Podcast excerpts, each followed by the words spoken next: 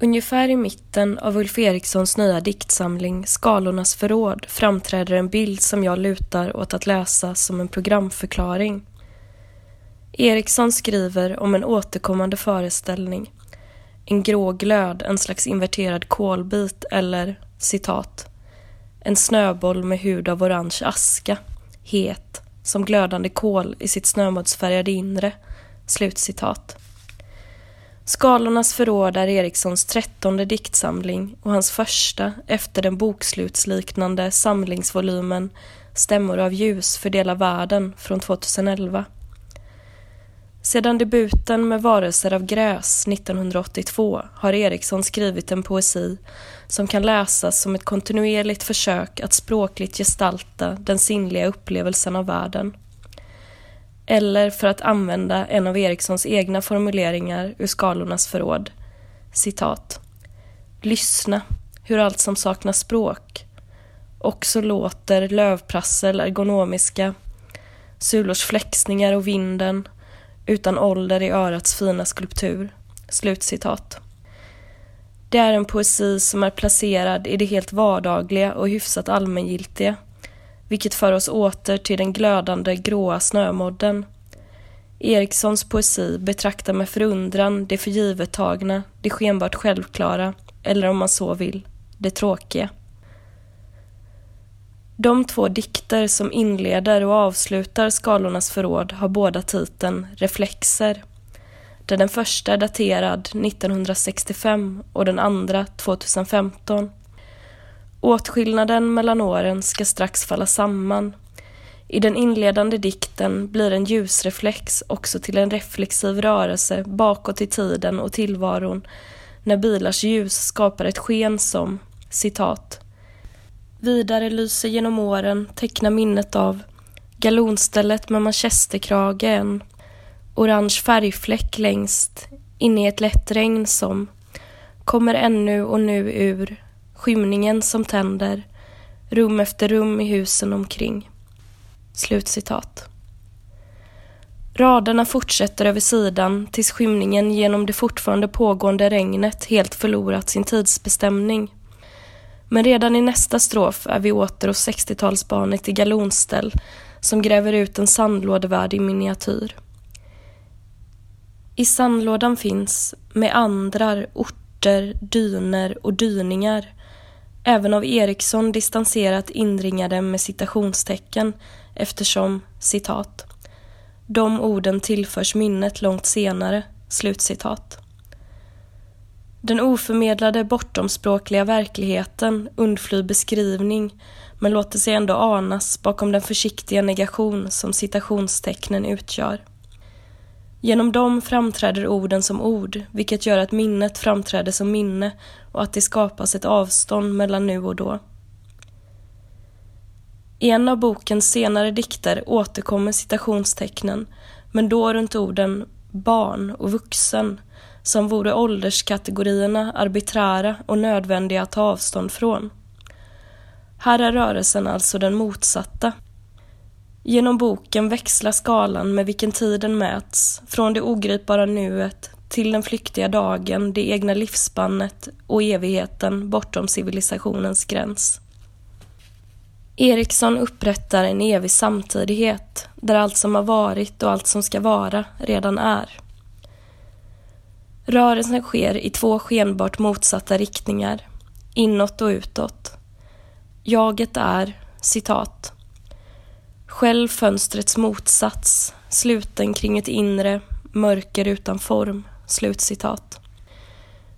Ur det inre tomrummet avtäcks lager efter lager av minnen. Det är vardagliga, oskyldiga och i dubbel bemärkelse ljusa minnen. Och framförallt är det minnen av hur snarare än av vad. Så påminner ett regn om, citat, glädjen över att som liten vara till, slutcitat.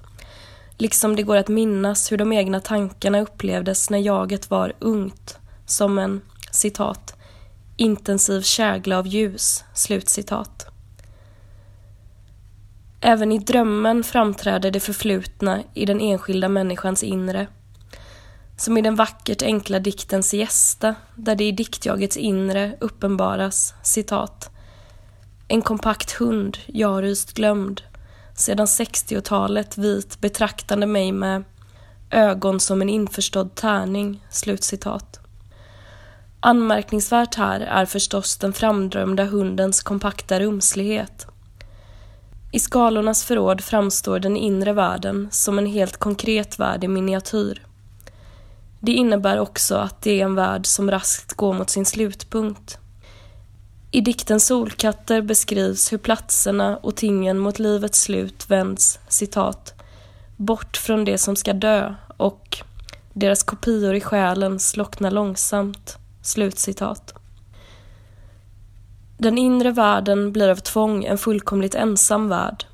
I en av samlingens få dikter riktad mot ett du, som jag är benägen att läsa som ett yngre diktjag, finns ett minne av ljuset genom ett sedan länge försvunnet förstoringsglas som duet kunde visa, citat, inuti dig själv, när du ville men aldrig, hur gärna du än ville, för någon annan, slutcitat.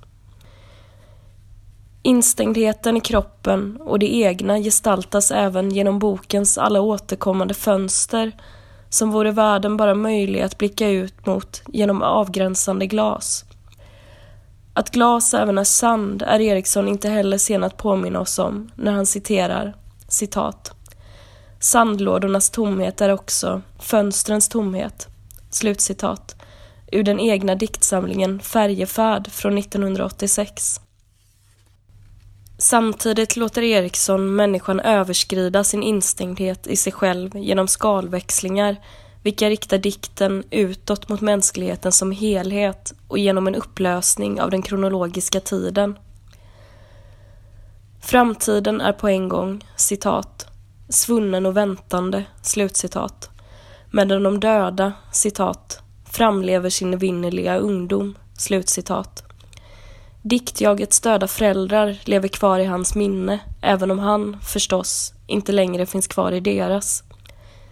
I en förstoring av skalan görs hågkomsten till hela mänsklighetens predikament. Citat. Men annat liv finns dock, inuti det givna och ej för oss att erfara till verkligt, bara ur ännu oföddas vinkel när de en gång födda ska tala om oss som inte längre finns och syfta på oss ur sitt fjärran presens. Slutcitat. Just när mänskligheten och världen som helhet apostroferas blir dikterna ibland något högstämda, närmast sakrala i det sekulära. Citat. Tid är blott ett förgrundsfenomen i det större minne som håller samman allt i balanserad förvandling. Slutcitat. Men det universella återkommer också i mer vardagliga variationer. Så placeras i en dikt ensamheten, citat, i magtrakten eller i hela landet, slutcitat. Genom oväntade skiften från det individuella till det allmänna får några dikter även ett vagt men välkommet humoristiskt anslag. Citat. Något otillfredsställande med ansiktet, inte mitt eller ditt, men generellt frontaliteten, hålen, de groteska rörelserna, töjningarna, skräcken som vill ut, men jag glömmer det. Slutcitat. Det mänskliga urholkas till ren form, till ett rumsligt villkor. Den erikssonska världen framstår emellanåt som en förvriden variation av Platons skuggvärld, där idévärlden har bytts ut mot intet. Dikten Avlägsen interiör inleds med att, citat, idén till ett skrivbord har ställts undan. Kvar finns skrivbordets form där skrivbordets trä hålls fånget, slutcitat.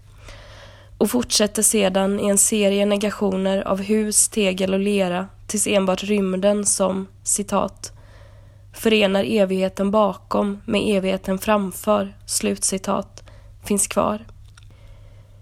Intet framträder således närmast som en materia formad kring tingen, möjlig att beskriva enbart genom dess närvarande frånvaro. På likartat sätt blir tyngdpunkten i den arkeologiska dikten Grottans utsida Inte de uråldriga grottmålningarna som har gjorts synliga på grottans vägg, utan istället själva grottans hålrum. I dikten Vid Sankt Eriksbron gestaltas en spiraltrappas tomrum direkt på sidan när stroferna cirklande arbetar sig nedåt. Människan själv framstår med sina oändliga minneskedjor närmast som en rysk docka där, citat, de förut glömda rummen öppnar sig inuti varandra, slutcitat. Ordens egen hålighet skymtar fram mellan citationstecknen i inledningsdikten. Som Mike van Reis påpekar i sitt efterord till Stämmor av ljus för dela världen hänger de många metrologiska skiftena i Erikssons poesi samman med tiden. I Skalornas förråd går de skiftande väderlekarna, årstiderna och högtiderna att läsa som en gestaltning av den cirkulära tiden bortom människan, naturen och kulturen lösgjorda från en ordnande blick. På likartat sätt verkar varken de enskilda dikterna eller verserna ha någon tydlig slutpunkt. Det språkliga precisionsarbetet rör sig istället vidare mot oändligheten. I dikten Gåtfull reduktion låter Eriksson klargörande efter klargörande sträcka ut sig tills han hejdar rörelsen genom att konstatera att, citat, förklaringsparentesen sluter sig, som när man somnar vilande kring sin egen oändlighet, slutcitat.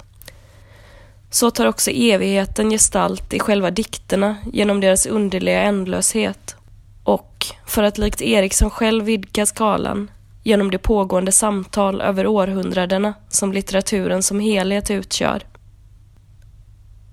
I den magnifika civilisationskritiska långdikten Stiger fram, som avslutar Stämmor av ljus för dela världen, skriver Eriksson om vår mätbara samtid att, citat, ingen baksida finns av dessa bilder.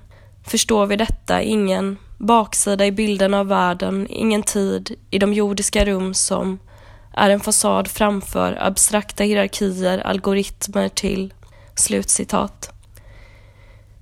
Dikten har sina lika delar hopplösa som hoppfulla pendang i Skalornas förråds helt korta, utan ansikten, som börjar i en inbjudan och en varning. Citat. Stig gärna fram, men minns att framsteget är ett skum på planetens anlete. Det skimrar vackert där det spricker, bubbla efter bubbla, tills klippans drag har visat sig. Men myriader ofödda trevar över hinnan av dagar, ljudlöst skrikande att de vill in till en värld de vet är obebodd. Slutcitat. De senaste åren har det talats mycket om en återförtrollning av världen.